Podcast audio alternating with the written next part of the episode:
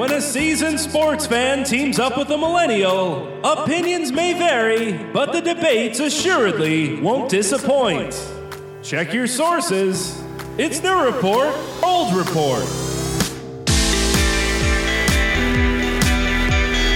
Here's your hosts, John Lund and Al Renauto. Yes, indeed. Hello, everyone. I'm John Lund alongside Al Renauto, aka his New York sports radio fans know him, the great Al from White Plains, and this is New Report, Old Report. Here on Monday, March 4th from 8 to 9 Eastern Time, live on Sports Radio America. If you missed the live show, you can catch the replay all week, also at 8 p.m. Eastern Time, or find the show as bonus content under the Bridge Sports Podcast, which you can find by searching for the Bridge Sports Podcast on Apple Podcasts, Google Podcasts, really wherever you you get your podcasts, as well as at londonbridge.com. If you want to interact with the show, you can text in a question, comment, or complaint to 929 274 3437. Or if you're brave enough, leave a voicemail with the same, and we'll play what you have to say on air again by calling 929 274 3437. This week, Bryce Harper gets his money, the Phillies get their guy, and the Lakers are dead. Check your sources, we're off.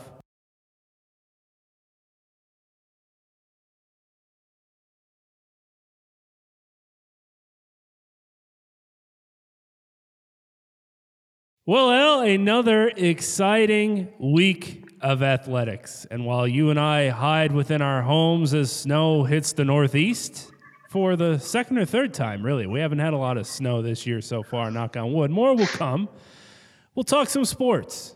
And before we get riled up about our Los Angeles Lakers, thought we could start maybe with something that will at least garner conversation and maybe not make temples and tempers flare in both necks and voice. Talking Bryce Harper, we called it last week, reported it here first, even though we were one amongst thousands to say that he most likely would land with the Phillies. It actually didn't look too good at some points. It appeared he was going to go to the Dodgers. We didn't know where he was headed. And then it turns out, well, yes, it was the Phillies all along. 13 years, Al. No opt out 230. Pretty much everything he wanted and asked for handed to him on a platter. The Philadelphia Phillies fans will now have to cheer, boo, enjoy Bryce Harper for a decade plus three in Philadelphia. What did you think of this move by the team for Bryce, for baseball? How are your feelings toward this? Uh, I, First of all, Johnny, I hope you had a great week, and uh, our listeners certainly had plenty uh, to chew on between uh, the Harper signing and what's going on in the NBA, uh, NCAA hoops, etc. But I was not surprised it was the Phillies. I was flabbergasted at the 13 years, no opt out. Uh, everybody's got their own ideas of, of the 13 years. Uh, you know, you see the, the quotes from Scott Boras. I was instructed to get as long a contract as I possibly could. Bryce wanted to stay in one place, wanted to sign for a team and finish his career there. Do we believe that? I don't. Uh, I, I think the Philly offer uh, was not 13 and 330. I think the Philly offer was probably somewhere around 10 and 300. And I think Scott Boras went back to the Phillies and said, look, I got to beat 320. I got to have I got to have the richest contract and the longest contract. Give me a couple more years at a lower AAV, 13 330, we get it done. Uh, why in the world would he not have an opt out? Everybody's got an opt out. Nobody's going to hold it against him if he's got an opt out. Nobody's going to say he's not committed. Even if he could opt out after six years, seven years. No opt out, no trade, but no. Uh, there's always everybody's got an opt out. Manny's deal was perfect. Ten years, three hundred, opt out after five. Now, in terms of Bryce, this is a perfect fit. They've done a lot of things in a positive direction. Jean Segura, uh, McCutchen, who is on the south side of his career, but still a decent player. Realmuto and some young players who can hit. They're big first basemen who will probably back behind him and, and give him protection unless they put it in front of him, Realmuto back, but whatever. There are a lot of options uh, for that dope Gabe Kapler. Uh, but regardless of that, I think it's a good fit for the player. The ballpark is a great fit. That's a hitter's park, especially for a left-handed hitter. You know how much success Ryan Howard had there in his prime when those terrific Philly teams were, you know, winning world championships, going to World Series in the playoffs every year. And now they've got a legitimate, full-blown page one slugger. It's a great move for the city because unlike Manny Machado, no disrespect to Manny Machado, Bryce Harper puts fannies in seats no matter where he goes, no matter where he's playing. People come out to watch Bryce Harper. They come out to cheer for him. They come out to boo him. They come out to see if he's got a beard. They come out to see if he's going to throw his hair back. They come out to see if he's going to waltz down the first base on a ground ball. They come out to see if he's going to sprint, okay, and turn a single into, single into a double, play with his pants on fire. Bryce Harper sells tickets, puts fannies in the seats. Great for business for Philly. But I do not understand the low AAV, which is about $26 million a year, nowhere near the, especially after the Arenado deal, which we'll get to.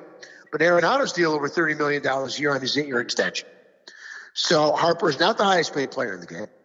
He has the richest contract in North American sports history because it's the longest term, most years, and largest amount of money because of the length of the term. But it is not the contract I thought he was going to get. I thought he was going to have a 10 year deal with a higher AAV. I thought he'd be about 10 years at 320, 10 years at 330, but he's not the highest paid player in the game. He is just the longest tenured player in the game in terms of the length of the contract, the dollars of the contract, so Boras can say, I've got a record contract. I think that played a part in this, and I would be nuts for me to think otherwise because I think that's part of what makes Boras tick. Yeah, overall, I'm okay with it for baseball, for the Phillies, for Bryce Harper. The stuff that I have a problem with is just nitpicky stuff. Like if you're the Phillies, I was surprised, as you mentioned, the 13 years no opt out when you don't have a designated hitter option for Bryce Harper. If he starts to wear down, four years left on his contract, there's really no place to put him to hide him unless you're going to put him at first base. And for a franchise that watched Ryan Howard hobble around for the last couple of years of his career, I thought maybe they wouldn't want to put that much faith in a huge long term deal just because they know what happens toward the end of it. But they're in win now and win soon mode. They're a couple years away, they feel, of being a World Series favorite. So they figure, hey, if he's not the best that he can be, three years, two years left on this deal, 10 years from now, we'll be okay with that if we're playing in the World Series two years from now. I can understand that in their regard. For Bryce Harper, I would have liked this deal a little bit more if he had done it for this length of time, as in a, I'm going to probably retire once my contract ends with the Nationals. You know, I think that would have made a good story for him to sign an extension and say, I'm going to play here for the rest of my life. I always think that's cool in sports when it players was. It was a nice thought. I thought it was always a possibility. But everything we're hearing is that so much of the national money was deferred money down the line. The 10 year, $300 deal apparently was a, a great deal of deferred money.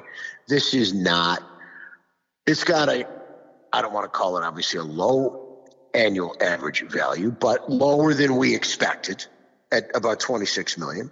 So with a 26 million dollar number per year, it does allow the Phillies some flexibility over time to do more things in terms of bringing in players uh, with a high value, free agents, trade partners, etc. And one of the things you mentioned about the lock up of Bryce Harper for an extended period of time, 13 years, in the National League where there's no DH. Horror of horrors, in all probability, it is coming. As much as it pains me to think about it, and it does, as you know, the old report portion of the show, the get off my lawn guy, the National League thinking man's chess game with strategy and pitchers hitting and double switches is superior baseball. In all likelihood, it's coming. And it's probably coming at a point when Bryce Harper will be no more than halfway through this contract. I think by 2025, as painful as it may sound, or 2026, the only league in the sport that doesn't have the DH will have the DH. Uh, because I just think it's going to be a scenario where it's going to be demanded uh, in terms of an action scenario. It's going to create more jobs because uh, now you're going to have another league with 15 more jobs uh, opening up. And I think it's just something that, as much as I hate to say it and hate to see it, uh, eventually uh, it will come to the National League, and uh, that will provide even more flexibility uh, for them having Bryce Harper over that time frame. If Bryce Harper wanted to sign a contract to spend the rest of his career in Philly or anywhere else, kudos to him. I think that's great. Whether it's Washington, Philly, Los Angeles, San Francisco. The thing that did surprise me, and we all have to remember that San that California has these higher tax rates. Uh, I believe one of the two highest state income tax rates in the country. But the point is this San Francisco late got really close. I believe they came in, at least according to the stories, at 12 and 310, somewhere in there. So they were really close. Like they were a year away. They add another year to that deal on that AAV. That's a bigger offer than Philly gave. Now, you factor in the California tax, and it's probably a lesser offer. But my point with San Francisco is what surprised me is the Giants, as distraught as they are the last couple of years, 98 losses two years ago, um, not nearly as bad last year, but not very good, and saddled with a lot of big contracts for players who, in all probability, best years are, are behind them. Uh, Evan Longoria, um, you know, Buster Posey makes a huge amount of money he's best years are behind him in terms of his, his age, but you know he's coming off a hip surgery. Uh, Joe Panik, up and down, hurt a lot last year. I love Brandon Crawford, makes a lot of money, but had a hideous second half of the season. I think makes thirteen million dollars a year. Uh, Longoria's got another four or five years left on that deal, which I thought was a hideous trade they made with Tampa. Uh, Samardzija makes a fortune and is a constant underachiever. And Johnny Cueto makes over $20 million a year. And then you have, by the way, Brandon Belt, who's always hurt. So they've got a huge payroll with guys who have not been very productive. And, you know, unless they're all going to have bounce back years, most of them are on the downside. They needed a guy in his prime to come in and be the next face of the franchise because they finally stopped selling out in San Francisco. Since they've stopped winning, people have stopped coming. Uh, nothing to do with Larry Baer's conduct. TMZ strikes again. We'll get to that a little later on. So they desperately needed somebody because their manager is leaving. Not that people go to watch Bruce Bochy uh, and his eight and three quarters hat size manage.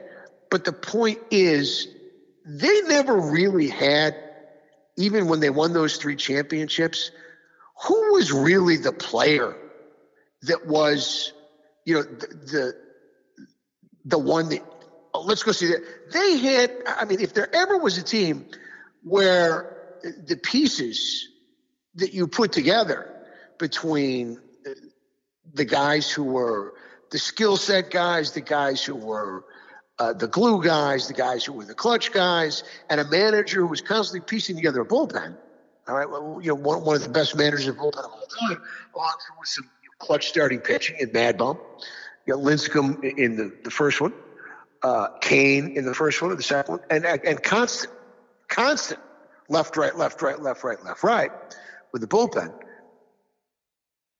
There was no San Francisco Giant that was the kind of player that you absolutely positively, I got to see his at bat. Buster Posey I mean, was their best player. Buster Posey is as exciting as watching paint dry. I mean, you know, he's not the kind of player that, you know, a la Bryce Harper, et cetera, that, you know, really puts fannies in the seat. It was the winning that put the fannies in the seat and the way they won. They won a lot of close games. They won a lot of late games, you know, torture, agony that the announcers would talk about. But they did not have that guy. They did not have that franchise player that, you know, really people were dying to go see at home or on the road. That's what Bryce Harper is. Bryce Harper doesn't just fill your building, he fills the building when you go on the road. If you're playing a mediocre team, well, people are coming out to see Bryce Harper. Remember, you get a cut of that gate. The more fannies hit the seats on the road, the more money you make. So he is a win win win for any team that gets him from a financial perspective. And that's why I was really surprised that the Giants didn't at least take a flyer in going as far or a little better than the Phillies went in terms of being that close if they were actually you know at, at 12 and you know 310 which is one year away from and one year salary away from uh, from the Phillies offer. What also surprised me about the 13, and you mentioned it with the San Francisco Giants as a great example, winning World Series and getting even getting to the postseason is not guaranteed from year to year. And that's one of the greatly interesting things about those Giants teams winning three World Series in a decade. And they don't get brought up in a dynasty conversation because the year after they win, they went to hell in a handbasket. They didn't go to the postseason. They didn't go to the postseason. they didn't go to the postseason. And there, there, as you mentioned, there's not the three, four, five guys on the team that were constants there where you can look back and say, oh, well, obviously they were this because of those players. This is an interesting thing with the Red Sox as well, with their longevity, but that's for another show. I'm but, surprised. But and, there, there, were always those kind of guys that, you know, it's a guy here, it's a guy there. But, you know, nobody with 35 and 120. Right. You know, no batting champs, no mercurial players. You know, Hunter Pence, it's a big hit, you know, after he fouls off 27 pitches. Right. Okay. I, I mean, you know, uh, the, the, MVP of, of, of one World Series is Scooter. I mean, come on. And you know, Mad Bum was that guy to watch, but he's only pitching once every five days. It's not must see TV every game. It was, oh, we'll watch right. him start. But again, you're right. missing three games of the series. The third- every, every team they played in those three World Series, you probably thought was better than them. Yeah. With a possible exception of Kansas City. Detroit, I thought was the better team. And I thought Texas was the better team. But, you know, I mean, Panda steps up and said hits three home runs you know, Uh, against the Tigers, including you know bombing Verlander early. It sets the tone of the series. So I, I never thought they were the best team, but they always found a way. They beat my Cardinals a couple different times, you know, and I didn't think they were the best team when they played the Cardinals, but they beat them. And you know they found ways with guys who were either off the scrap heap or good guy, guys who were pretty good players, played great, but then you know the next season they were nowhere to be found, which really kind of is cuts towards the fact that they didn't have, other than really Posey, that kind of franchise guy that everybody followed, everybody went out to see, took the team on his back, whatever the case may be. Um, and I, I, really thought that they would would make a play for that guy, almost the same way uh, that they did for Barry Bonds uh, when he became a free agent and put his, uh, you know, stamped his face on on the franchise. For the 13 years, and, and Barry Bonds is a good example of this. In the NBA, if you're a superstar, you can pick a team to go to and say, I'll play here for 13 years because there's only four other guys around you. You're assuming you're good enough. People are going to want to play with you and you're probably going to win a title or two. You can uproot a franchise from the doldrums of the league, as we saw LeBron do with the Cleveland Cavaliers. Football, if you're the quarterback, you have a lot more leeway with a 13 year deal moving to a new team. If you're good enough, again, you can take a team from the bottom of the heap and win a Super Bowl with them. You need a lot of help in baseball to get to the postseason to win a World Series. And when you're, there's really no position in the long term that's going to give you an opportunity to, in a sense, drag your team to the postseason. Once you're in the postseason, you could drag a team to a series win or at least get pretty damn close. And we mentioned Madison Bumgarner basically did that to win the team World Series. Absolutely. Pitching as many games as he possibly could. If there Oral was a fear for. or, or, or, or is a perfect example Exactly. for that 88 Dodger team, which you're too young to remember. But the point is that that team, I mean, they, they beat a tremendous Met team, and then they went and beat a tremendous A's team. And it was basically Orel Hershiser and, you know, a, a bunch of, I don't want to use the team middling major leaguers, but, you know, Mickey, Mickey Hatcher's playing. You know, Mike Marshall, I, I, I mean, uh, Steve Sax was the best player on the, was the best everyday player on those teams. Played you know, Mike Scioscia, who was a decent player. You know, John T-Bone Shelby. I, mean, a good chunk of their guys were hurt. It was really amazing, and that was on Orel Hershiser, plain and simple. I mean, he pitched so much. Same thing that Bumgarner did. And no matter who he faced, you know, he, he went out to the mound and he never gave the ball up.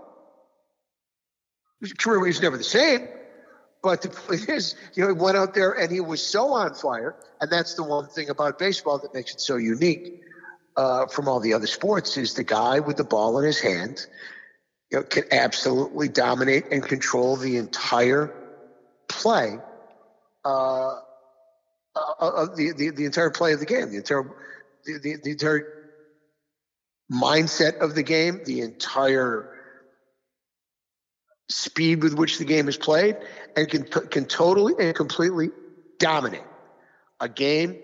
And if he gets the ball enough, a series where he can take a team completely on his back in a short series, completely on his back. Just the, the guy in the bump can take over and take a mediocre team to a championship because he's going to get the ball three times. Let's take a quick break to pay the bills.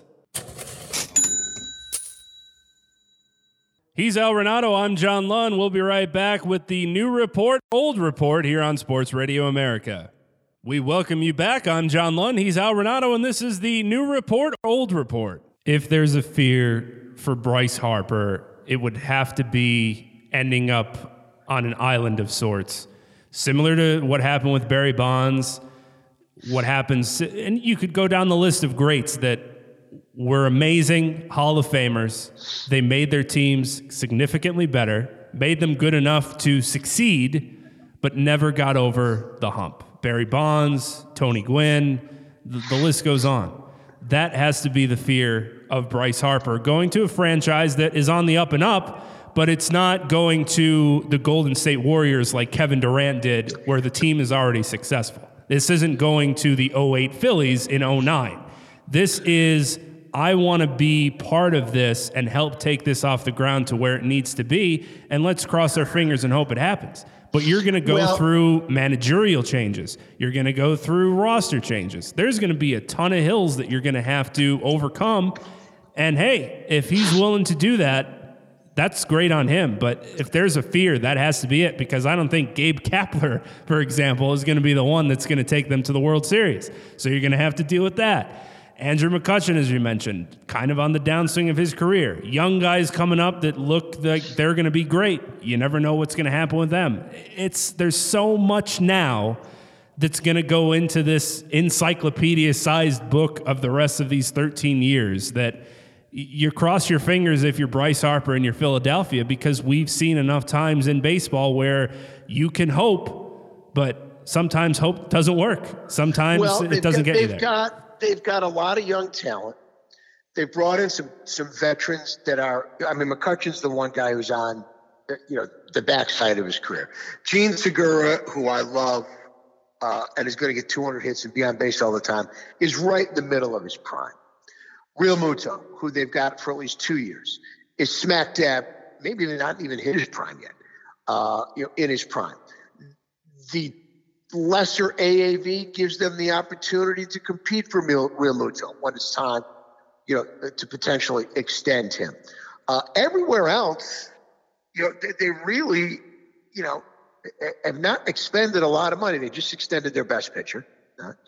Um, they really, to me, uh, and I think that's what makes this division so interesting. And far and away, as far as I'm concerned, the most interesting division in baseball, the NL East this year. Because you have the defending champs in the Braves who have wonderful young talent and basically have done nothing except, except and I don't want to say except, but realistically, they spent you know, one year, $23 million on a former American League MVP, and we have no idea what they're going to get. They may get an MVP candidate. They may get a guy who plays 50 games. I don't know. I have no idea what Josh Donaldson is going to bring to the table. If he's healthy and can stay healthy and give them 140 games, I think he'll hit 35 home runs. But, you know, he could play 40 games and hit 10 home runs. I haven't got a clue what we're going to get. You know, that calf muscle of his seems to be a problem that never wants to go away. So that's a huge question mark. Now they have some depth in their lineup because they've got Camargo and they got Swanson, who is coming off the wrist injury. But the point is, they have got, I think, a, a pretty well rounded, deep offense. Their starting pitching is young. It's a little nicked up already this spring. Uh, you know, we're, we're told by the people who supposedly are in the know that their general manager is not being allowed to spend any money, which means no Dallas Keuchel, and he would be a perfect fit, which means no return to Atlanta, all right, for Kimbrel, which would be a perfect fit. And either one of those guys would be a perfect fit in Philadelphia because I believe Philadelphia is short on starting pitching, and I believe they're still short in the bullpen. Are they done? I don't know. I don't know because I, I think a huge question mark for them is their number two star. I don't think the Phillies are going anywhere if Jake Arrieta has the kind of year this year that he had last year. They need him to step back up. He doesn't have to be a Cy Young winner, but they need Jake Arrieta to go out and be 16 and 7, 17 and 9, you know, with an ERA around 325. Right. Now, this four and a half ERA at $25 million a year. That's not going to cut it as the two starter for a division win. They're not going to win the division with that kind of starting pitching. They're just not. Meanwhile, the Nats, they go out and make the big signing, Corbin. They add that to the big two. And, you know, they have a lot of youth in that lineup. They have athleticism. They have a terrific veteran player at third base who I think is one of the two or three most underrated players in the game in Rendon. They have a shortstop who can fly. The right side of their infield's a big question mark. You know, Zimmerman plays like he's 63 years old. You know, he had an awful year last year, but a great year the year before. The second baseman they brought in, formerly of Minnesota, last year, you know, from Minnesota to the Dodgers, looked like his 40 home run year was an aberration. He was awful last year. What is he going to bring to the table? Is he going to decide not to try and hit the ball over the wall every time up, put the ball in play a little more? And please, has limited range and play a solid second base? I don't know. I don't know what they're going to get from him. They got Howie Kendrick to come off the bench. And, you know, they, they got Soto, who was unbelievable last year. And they've got their version of the Atlanta kid uh, in Victor Robles, who is a phenomenal prospect, uh, you know, to the same extent as Acuna, uh, except he struggled to stay healthy. So what are you going to get from Robles? You know, Adam Eaton is always hurt. So another question mark. I like their lineup when it's healthy. I love their big three starting pitching, and they made improvements to the pen. You know, uh, bringing in my little guy in Trevor Rosenthal, who seems like he's 100% healthy and throwing 90, high 90s again and they got Sean Doolittle. Um, so the pen looks pretty deep and improved. Uh, we know the middle of their lineup is pretty solid. The big three are the best, I think, um, in the division, uh, regardless of who you're going to put in the three hole for the Mets. Uh, and then, of course, you have the Mets.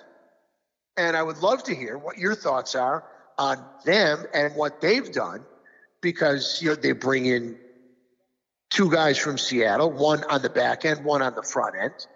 You know, one used to be the best hitter at his position, and on the back end, and the one who's on the front end was simply the best reliever in baseball last year. So you know, what do you make of the NL East, and what do you make of what the Mets have done? I haven't had a positive thought on the Mets since 2000. no, just I joke with Mets fans, but if you're a Mets fan and you watch the Mets from afar, it's hard to ever put faith in the Mets because it only brings letdown. And such was the case when they had a chance to win a World Series. They had this pitching rotation that was going to be the best we've ever seen. And for a time, it looked to be such. The pitching rotation now is, is not what it was. It is, of course, as we know, dismantled. Matt Harvey, still playing professional baseball, though, found that out this week since he is Ma- an ACC Major alum. League Baseball. Yeah. Major League Baseball. Major League Baseball at that with the Angels now. Great. Awesome. For the Mets, I think it's going to be another eh kind of year. As you mentioned, they have some up and comers, but they also have the I can't believe we're paying money for an old Robinson Cano. I can't believe we're still paying money for an old Cespedes. I can't believe we still have to they still have a lot of the I can't believe we're still doings. They don't yet have enough of the I can't wait to see what this turns into. And obviously, with two of the best pitchers in the game that they've managed to hold on to, that helps. But you're still going to have holes in your starting rotation. You're yeah, see, I, I, I don't buy uh, Syndergaard is one of the best pitchers in the game. Uh, he, he's got you know, big, strong, great stuff. Throws at 100 miles an hour. You know, Thor, all that routine, but he never pitches. Every year he pitches half the season, and and they, you know, big and strong as he is, he can't make it past the seventh inning. He's a six, seven inning pitcher, six foot five, 250 pounds. The Adonis, he can't get through seven innings. So I, I don't know what he is. I know they have, certainly have the Cy Young Award winner who's terrific, who they have to try and figure out a way to get extended. And I like Wheeler. I thought Wheeler finally you know, developed some consistency the second half of last year and was healthy. And you know, now the question becomes, do you take the next step?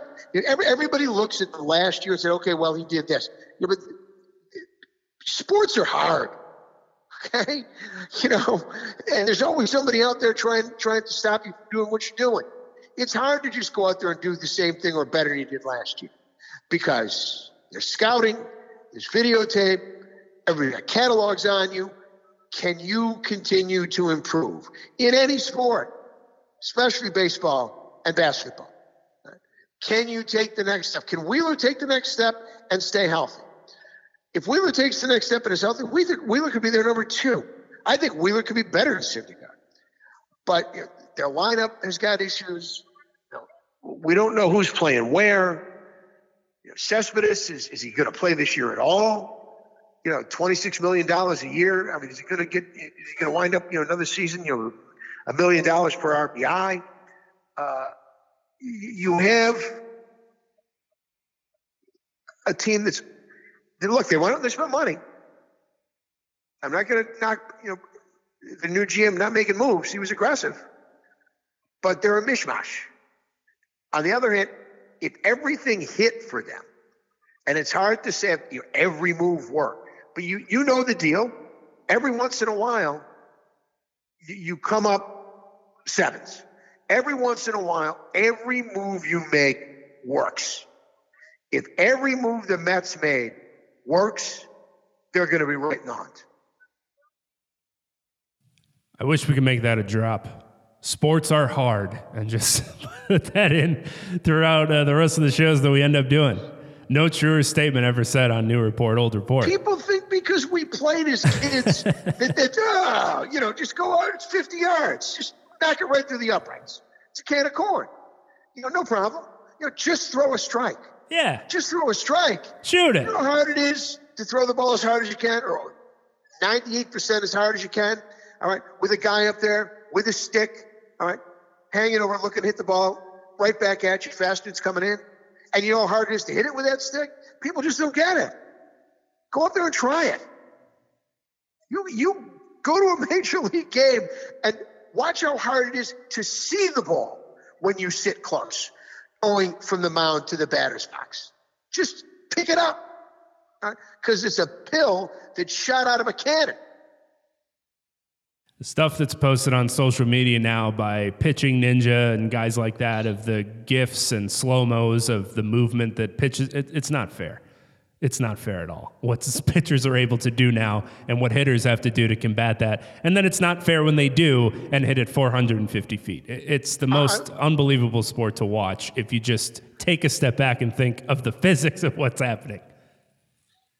You know, my son, my son's a freshman in college he plays a Division two ball. He plays for a team here in Westchester called Mercy College.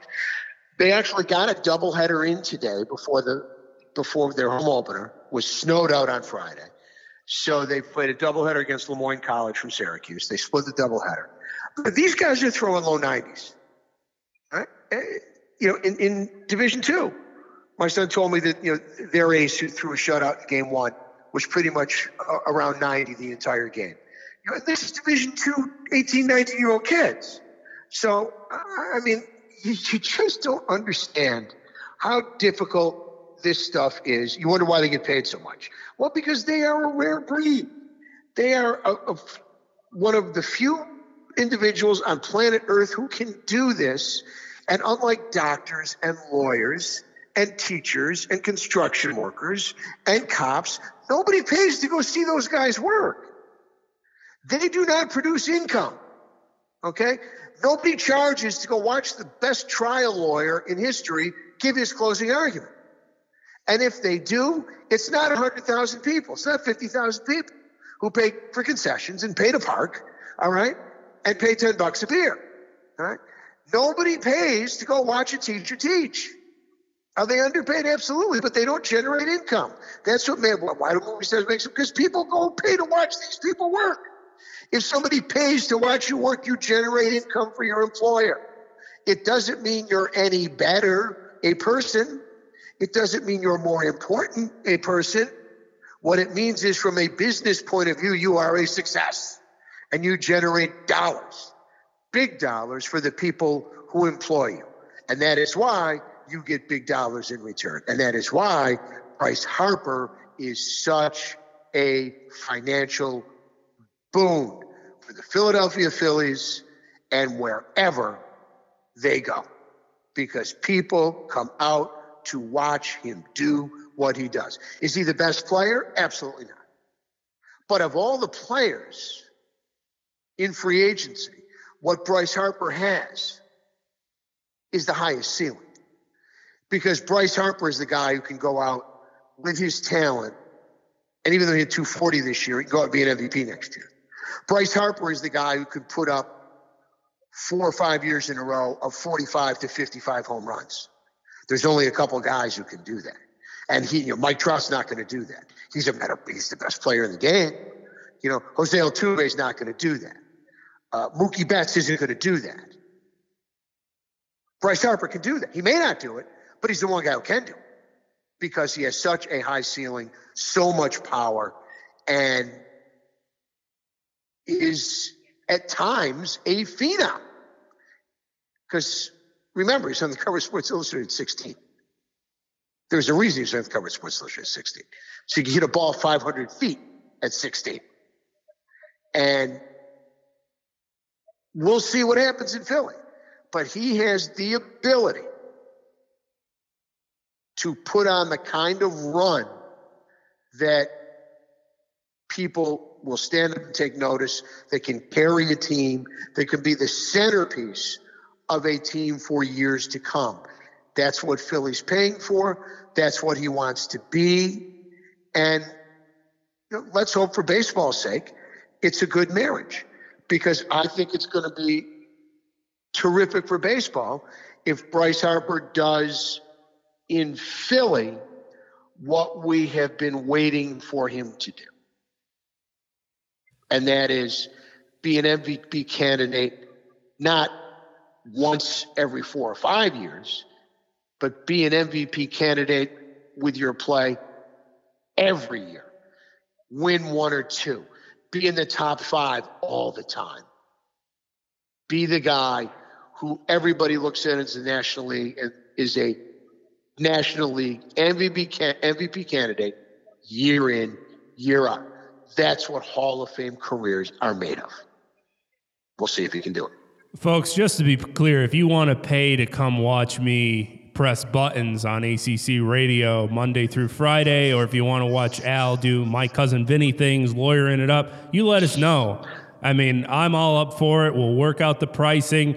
929 274 3437. Call the show number. We'll work it out. You can watch us work, and we'll see if it gets you as much excitement as your favorite professional sports team would if you pay money to go see them. I can guarantee you this, though going to see the Knicks Timberwolves last week on Friday. I thought maybe I'll go to the garden in between shifts and get a Knicks game under my belt for cheap. The lowest tickets were 63 American dollars. Are you out of your mind to watch the Knicks play Could the you see the game? Could you could you see the game from your seat?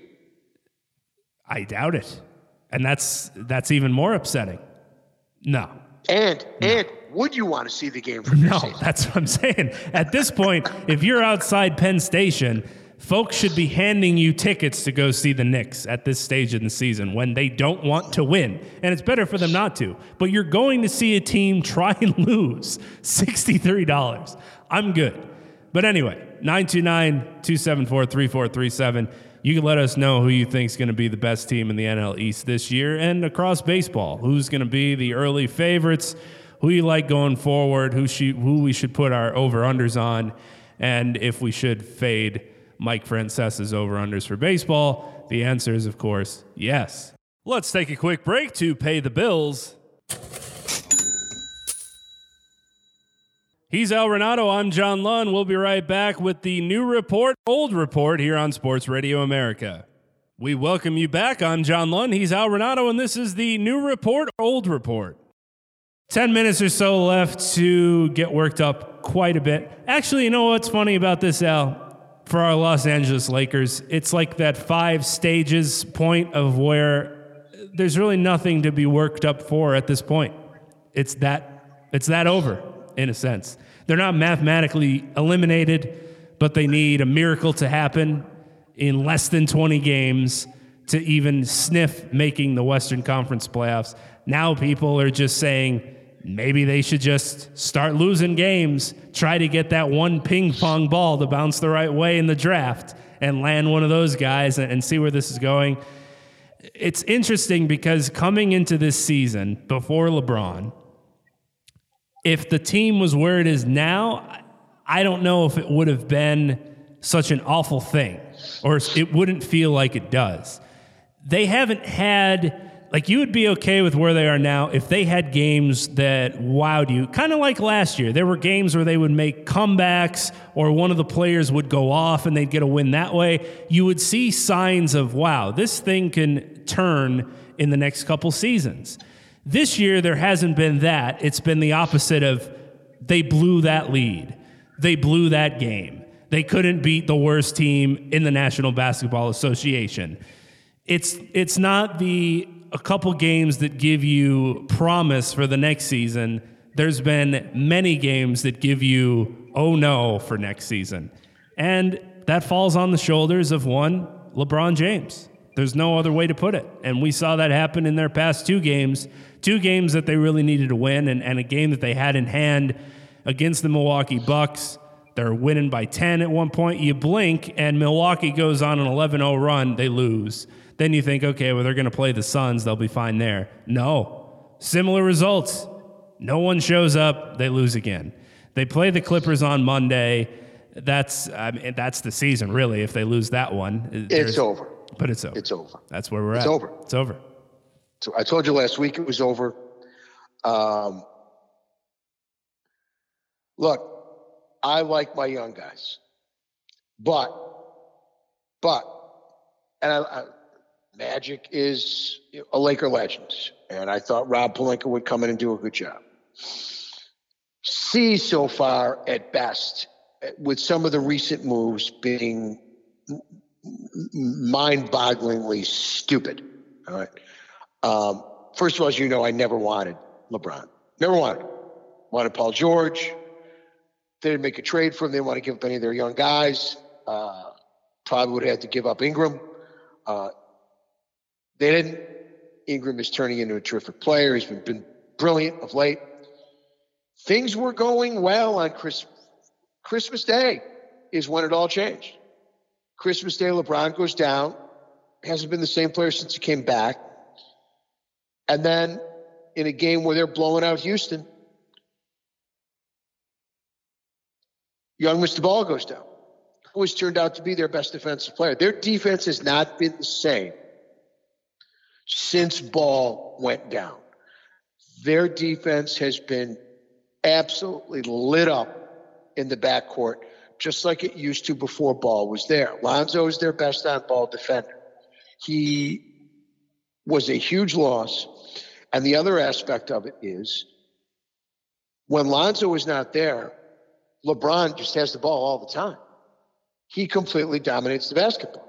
And when did LeBron win his three championships?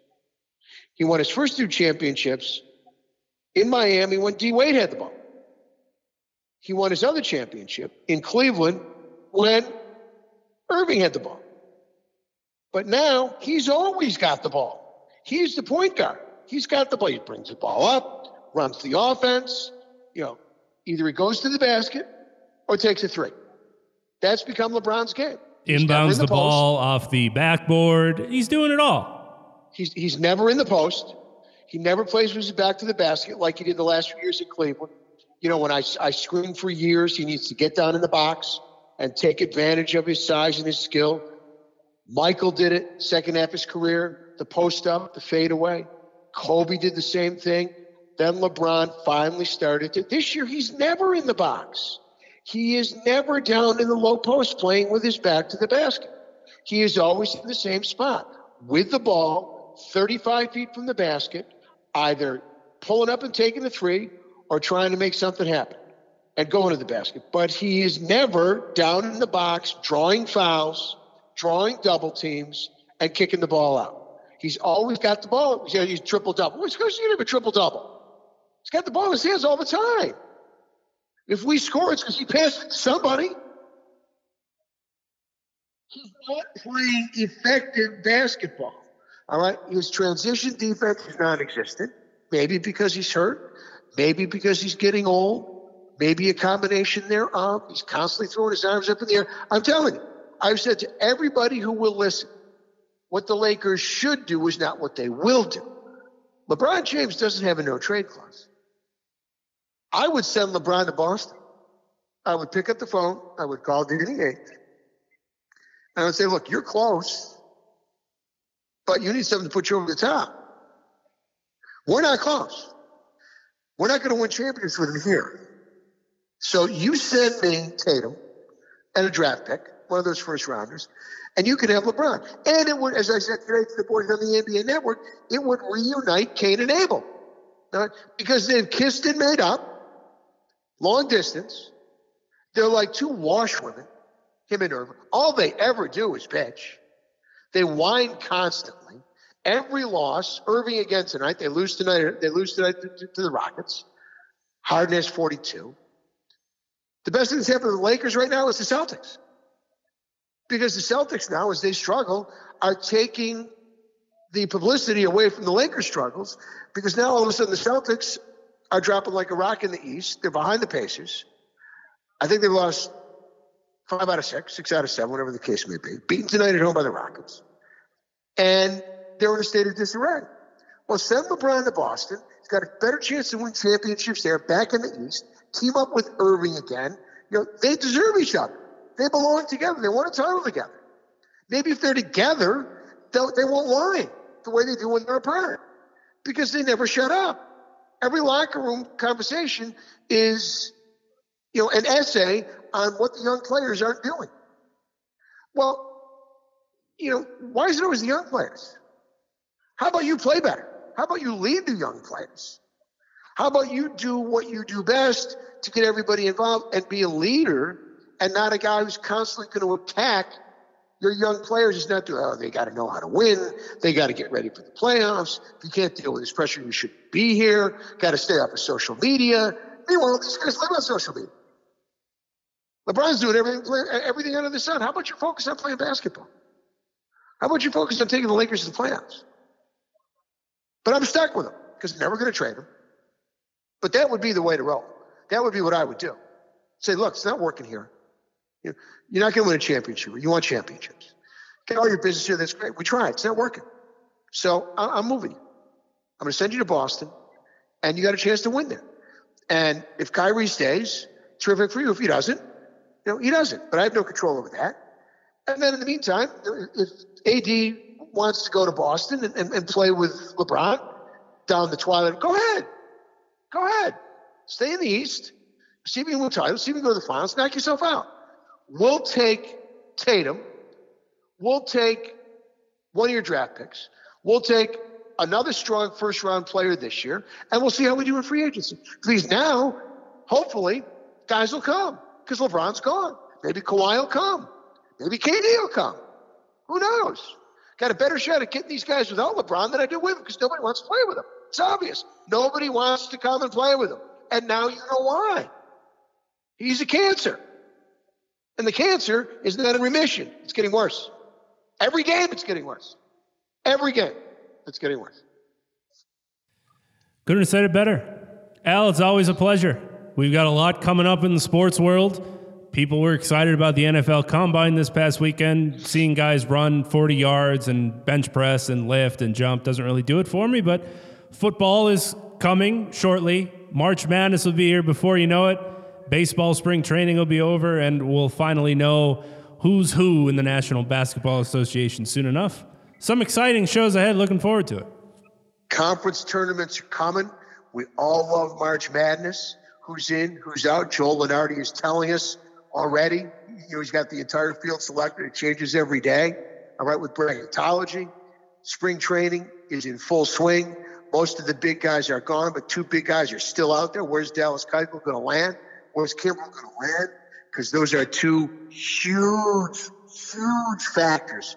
Um, you know, for whether it be the Dodgers looking to get a little insurance for Kershaw, whether it's the Phillies or the Braves, whether it's Houston looking to get that big time, solid starter behind their big two you know, because uh, you know because they've lost Morton to free agency, uh, and they lost you know their young right-hander to Tommy John, so they may be looking to you know to bring Keuchel back.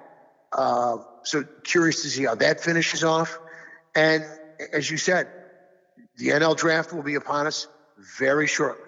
Who is going to be the first round pick? Is another Oklahoma Heisman Trophy winning quarterback going to shoot up the draft board and be the first pick in the draft. Can't wait for all of it to happen. We'll do it again next week. Folks, stay out of the snow. Drive careful if you're in the Northeast. Root for the Qs Tuesday night to knock off the Cavs. Until next week, for John Tiny Lund, I'm El Renauto, AK from White Plains, Al from White Plains. Take care, everybody.